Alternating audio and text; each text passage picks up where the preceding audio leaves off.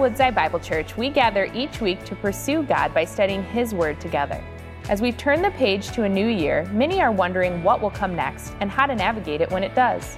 We invite you to tune into our series, What Now? How Tomorrow Shapes Today, as we explore the words of Jesus in Matthew 24 and 25.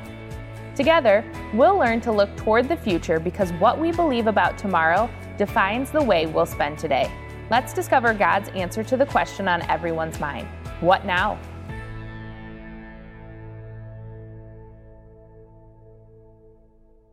Good morning. Well, I have a friend, and my friend's name is Jim. And what you need to know about Jim, Jim is a car guy. You know a car guy? You know a car guy. Good. You see, Jim fixes cars, Jim collects cars, and sometimes Jim even races cars. Jim is the kind of guy that car collectors in this area call when they need their cars fixed. Jim's that good. Well, I saw my friend Jim this week about a car issue. Imagine that. And he showed me a picture of a local collection that he had been asked to work on. Now, in this picture, there were exotic European cars. There were American classics. And of course, here in the Motor City, there were muscle cars with lots of horsepower. The pictures he showed me were cars that were absolutely stunning. But there was also a problem. The amazing rides were just sitting there. Just sitting there in a warehouse doing nothing. Now, you might say, well, wait a second, Pastor. It's still kind of winter out. It's salt all over the roads. The green hasn't come out. We haven't seen the sun a lot. So, of course, that's where they should be. They should be in a warehouse in this season. Well, in a way, you'd be right for the time being. But what my friend Jim told me about this collection surprised me. What he saw in that warehouse is all that ever happens to those automobiles. They look amazing. They have great and significant monetary value, but they also rarely move. They just sit there. The truth is, they are investments more than they are cars to be driven and cars to be enjoyed. You see, the owner says this monetary value thing is of more importance than experiencing the ride of those automobiles. Now, the truth is, the same thing kind of happens in our lives, too. The same thing kind of happens because whether we have a warehouse full of cars or it's something else much more significant, the same thing happens in our lives that sometimes we don't participate in what we were made to do. A car is made to be driven. Some of those driven incredibly fast. But that's not what they're doing. Now, today we're going to be looking at a familiar portion of Scripture. And Jesus is going to help us understand the significance about being used for what we're made to do. We're going to turn there in a minute, but before we do, let's pray. Gracious Heavenly Father, we are grateful that you have invited us here today to gather as your people. To gather as your people, to sing your praises, to acknowledge who you are, that you are holy, that you are righteous, that you are worthy of our praise, you are worthy of our attention, you are worthy of our hearts. So as we gather, God, we are going to open your word. We're going to submit our hearts and our minds to the truth that is found on the pages of your word. Today we acknowledge, we proclaim that your word is truth, and because it is truth, it has everything we need to lead us and guide us on our walk of faith. But God, in order to understand it, we need eyes to see the truth on its pages, so we ask for that. God, we need ears to hear this truth. And then, God, we ask humbly for hearts that are open and fully surrendered, that you might do your work in us and through us. And we ask this in Jesus' name. Amen. Amen. Well, this morning, we are returning to the feet of Jesus, along with his disciples, as our Lord is giving us another teaching in the form of a parable.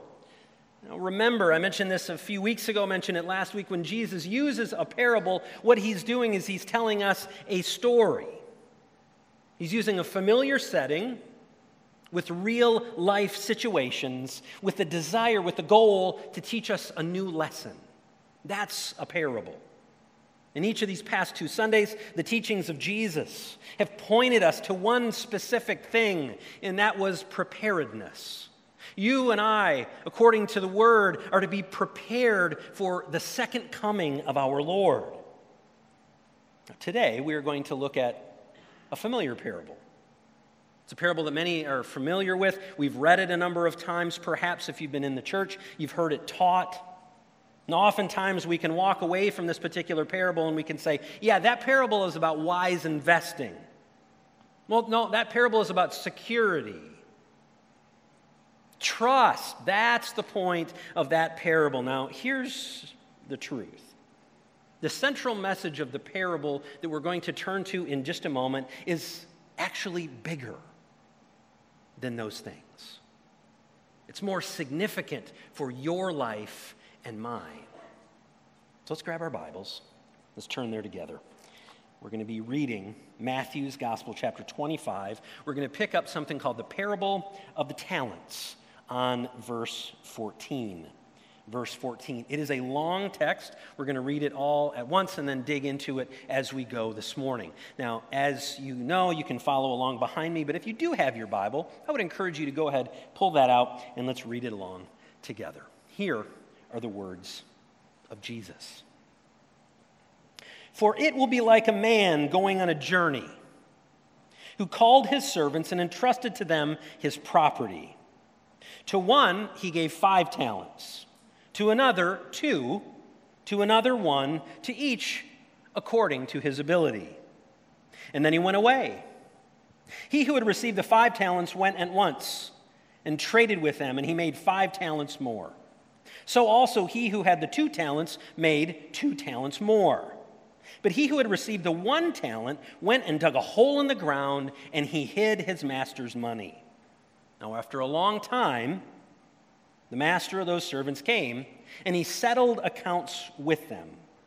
And he who had received the 5 talents came forward, bringing 5 talents more, saying to the master, "You delivered to me 5 talents. Here, I have made 5 talents more." His master said to him, "Well done, good and faithful servant.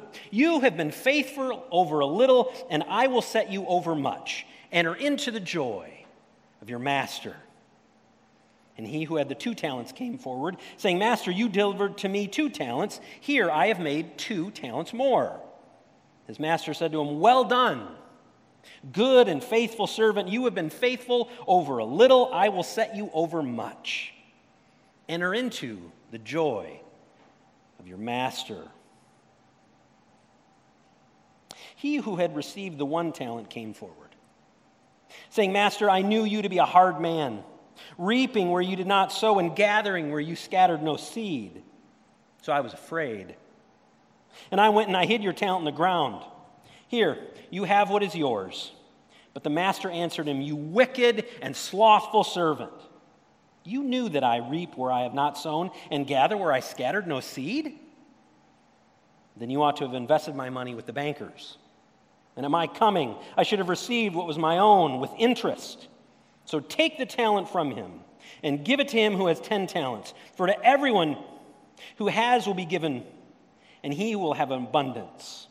But from the one who has not, even what he has will be taken away. And cast the worthless servant into the outer darkness. In the place there will be weeping and gnashing of teeth." It's an intense story. Now, as I state every Sunday when I stand on the stage and stand behind this pulpit, one of the things I often emphasize when we read God's Word is the importance of context.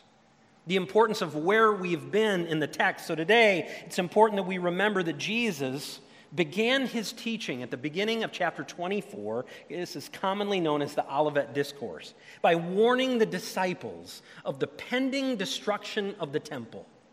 And that happened a few years later in 70 AD.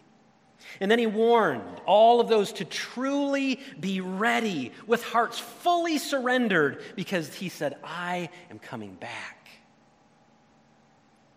Now, the truth is, when he does return, that will be incredible news. That will be great news for those who have genuine faith through repentance and belief. It will be amazing. But the return of Christ will not be great news for those who are not ready. In fact, it will be brutal. So Jesus emphasizes preparedness on our journey.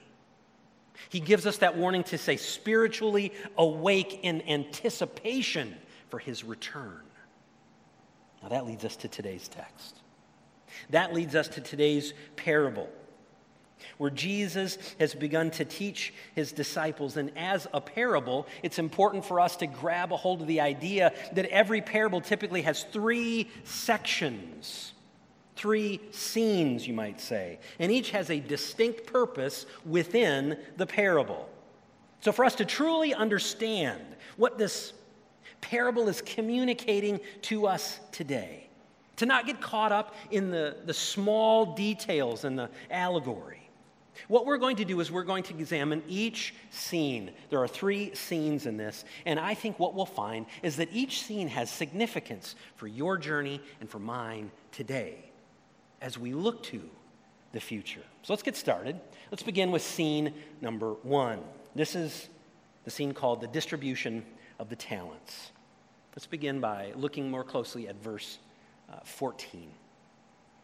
It says, "For it will be like a man going on a journey, who called his servants and entrusted to them his property.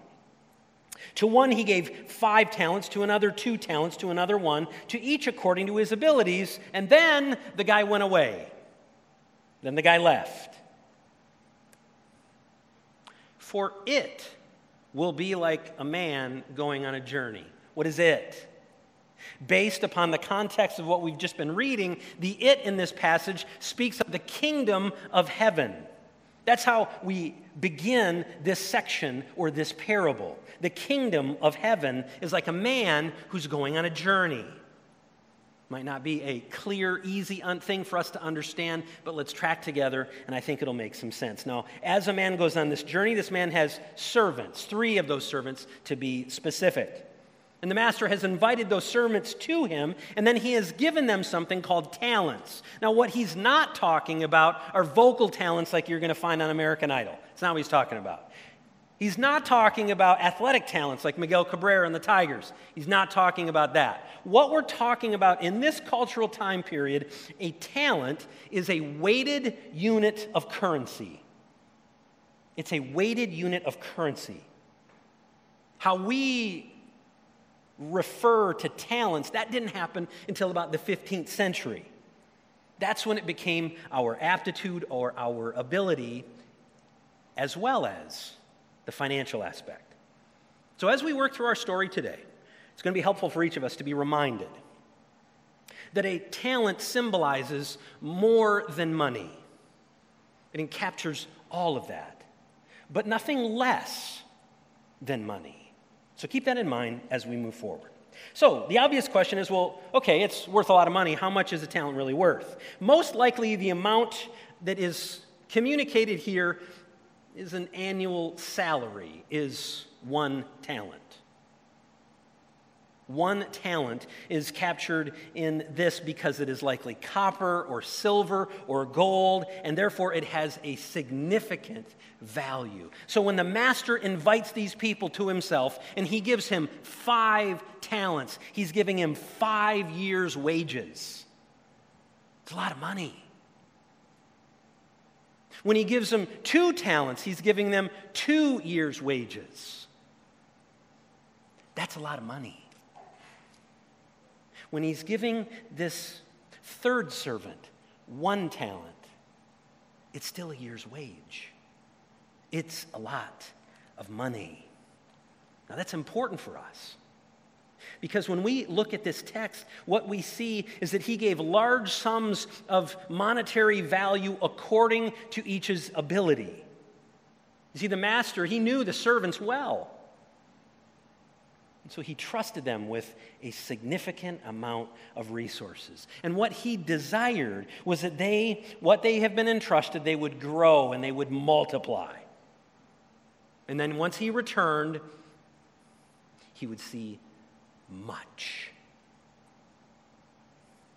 The master desired that the servants would know and would feel the significance of what they'd been given. They'd been given 5. They'd been given 2. Even 1 was a lot because it had significant value. And his desire was that they would respond accordingly. Now today, we're going to see these 3 scenes, and each scene ends with a call to action. And the first of these 3 calls is that you and I, that believers, would respond rightly to what God has entrusted to us.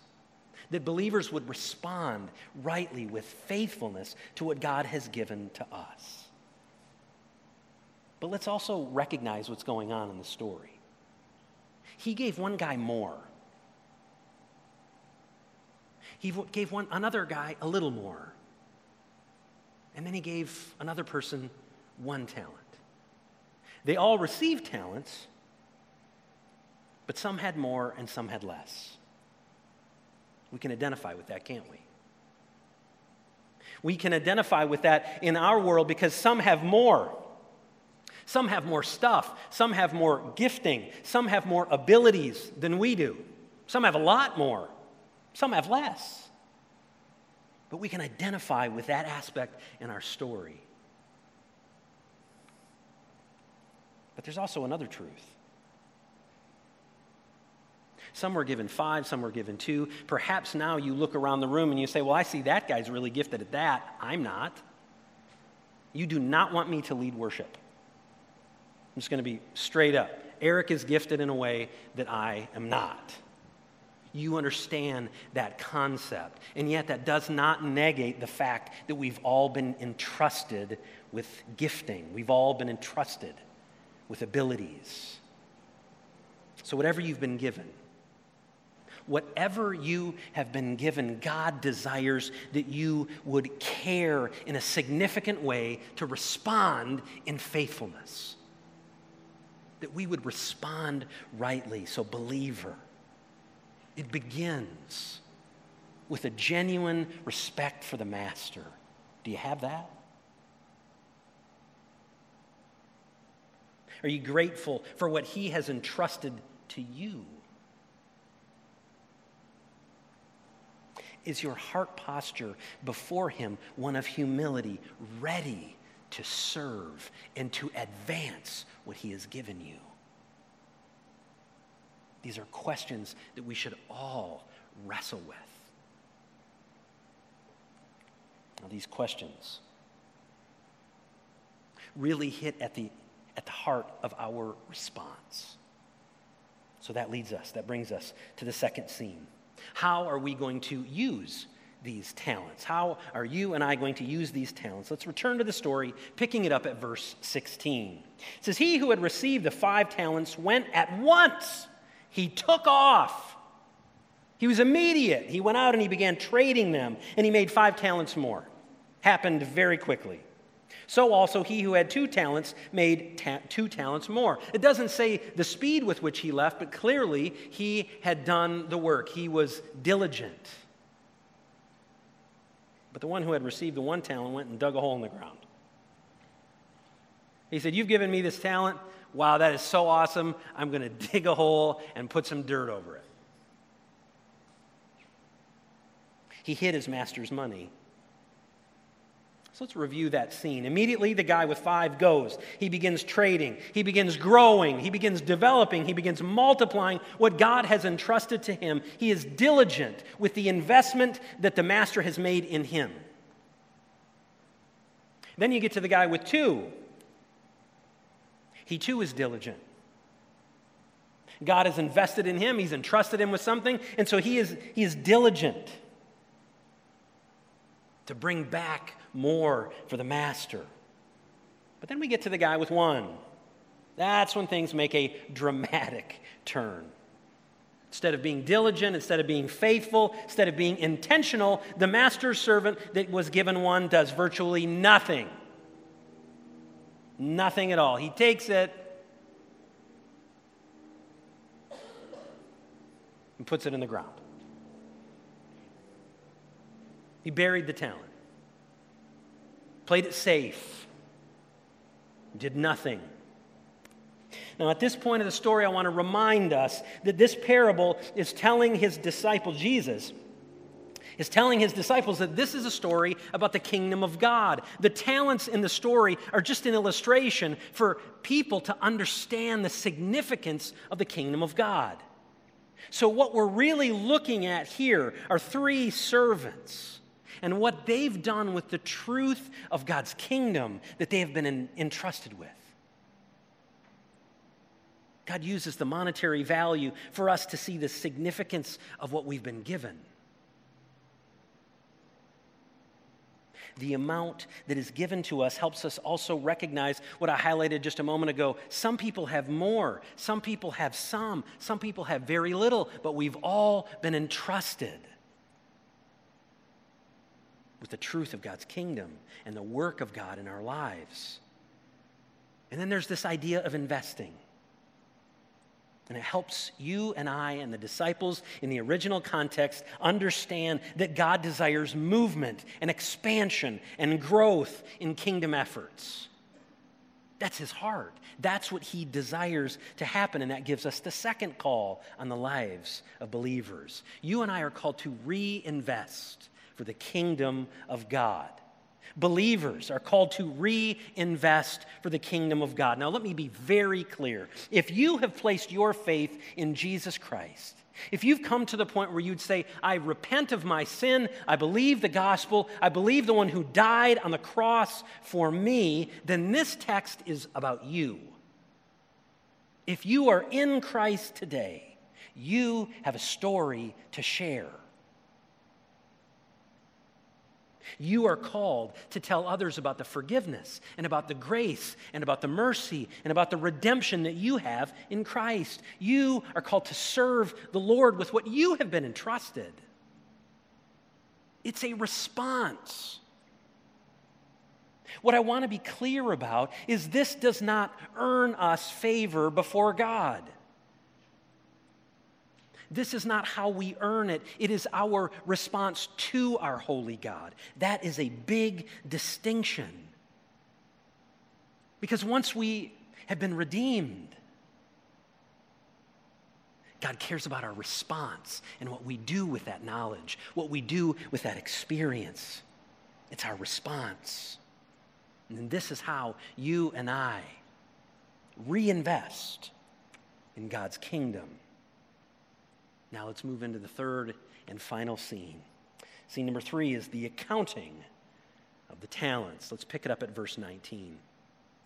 Now, after a long time, the master of these servants, he came and he settled accounts with them. So he's been gone a long time. He returns and he's going to settle up with his people. So what happens? He received the 5 talents, comes forward. He says, Master, I bring my offering to you. I bring 5. You gave me 5. I now have 10. I've doubled it.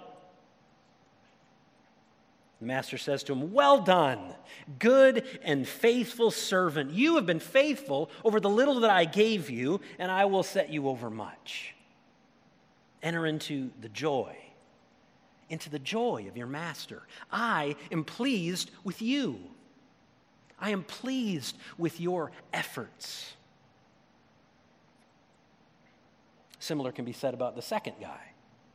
Master, you delivered to me 2 talents. Here I have made 2 talents more. I've doubled it. His master said to him, Well done, good and faithful servant. You have been faithful over a little, and I will set you over much. Same response. Enter into the joy of the master.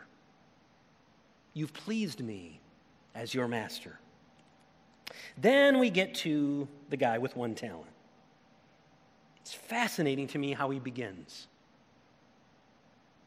He doesn't come with a humble posture to offer back what he's been given, only double. Instead, what he says is, I know you're a hard guy. Always good to start with an insult. I knew you're a hard man, reaping where you did not sow and gathering where you scattered no seed. So I was afraid. I was filled with fear, and so I went and I hid your talent in the ground. Here's what I have. It's really yours. Master's back. He's giving an account, and this is what he offers him. The master finds the guy with 5 talents, and he says, well done. He finds the guy that has doubled it with 2 talents. He's been given less, and he too is pleasing to the master. Again, he gets an affirmation. But the guy with 1 talent, different story. I knew you're a hard man. Really? That's where you want to go? The response of the master is one of questioning. Oh, you know I do that? Simply not true. It is simply not true that I take from others in areas where I have not planted seed. I don't reap what I did not sow. But what it shows us is a heart of bitterness, a heart of anger, a heart of a lack of submission and love for the master. So he gave no effort. He made no advancement. He delivered no growth. Listen to the master's response in verse 26. You wicked and slothful servant. You knew that I reap where I have not sown and I gathered where no seed? ? Then you ought to have invested my money with the bankers, and at my coming, at my return, I should have received what was mine with interest. So take the talent, take that thing that I gave you, and give it to someone else. Give it to the guy with 10. For to everyone who has will more be given, and he will have an abundance. But from the one who has not, even what he has, even that 1 talent will be taken from him and cast this worthless servant into the outer darkness. In that place, there will be weeping and there will be gnashing of teeth. And we read that story and we say, wait a minute, this is the story of Jesus. I thought he was all love.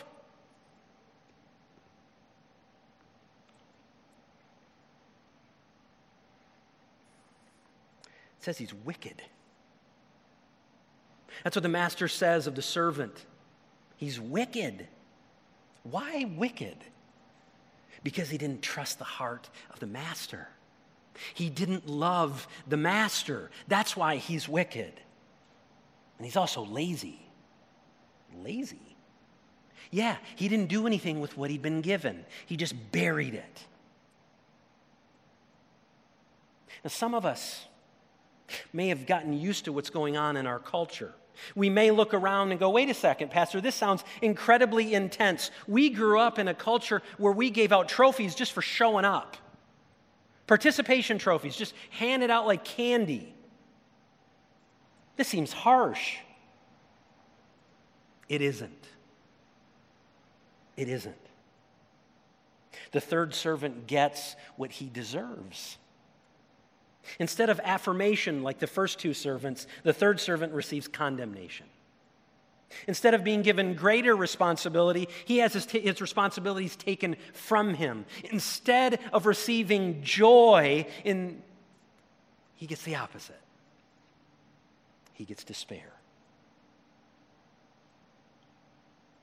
Friends, if you were in Christ today, if you know God through faith in his Son, you too have a master. His name is King Jesus. And he desires that what he has entrusted to you, that you would be faithful, that you would be diligent in work for his kingdom purposes. Remember, that's what this parable is all about. And this gives us the third call, the third response of the believer today, that we are called to remember the return of the Lord. Believers are called to remember the return of our Lord Jesus. You'd say, well, how can I do that? I mean, practically speaking, this is nice. It's been a parable. It's great. But how can I respond? when we work diligently to serve our master. When you and I work diligently to serve our master, when we speak openly and passionately in proclaiming the gospel, the good news that you have experienced for yourself, when you proclaim that, when you speak it, when you live it out, that's how you do the work of faithfulness. When we serve others. When we serve others as though we are serving the needs of the master. Friends, we don't do this to earn God's love. We do this in response to God's love. Because we have been entrusted with all of the gifts that come with Christ. Forgiveness and grace and mercy and redemption and restoration. The list goes on and on and on. And that's been given to you if you are in Christ today. James Montgomery Boyce writes these words. I think they're powerful. He says, "To have done nothing is proof that we don't love Jesus, that we do not belong to him, and that we have no share in his kingdom. It is to perish forever. If we know this and do nothing with it," that's what Boyce is talking about. Friends, Christianity is an active faith. It is deeper than a set of doctrine, although those are important. It is more powerful than an emotional religious experience, and those two are important. But our faith is one of action. Our faith is one of doing. This is why all believers, all of us, are called to work diligently, because we desire to please him. We strive to bring glory and honor with our day-to-day lives for him and for his glory. We walk in faithfulness, because we desire to seek the advancement of the gospel, the advancement of the kingdom that Jesus is speaking about, because it is the greatest story ever told. Church, Jesus' parable of the talents leaves every single person of faith here today with a practical application. A practical application for today, a practical application for tomorrow, and a practical application for every single day that lies ahead on our faith journey. So the question is this: how will you invest what the Master has entrusted to you? Amen. Thank you for joining us as we study God's Word together. We would love to hear how God is moving in your heart and get you connected into the Woodside Bible Church family. Head to woodsidebible.org/connect to introduce yourself to us today.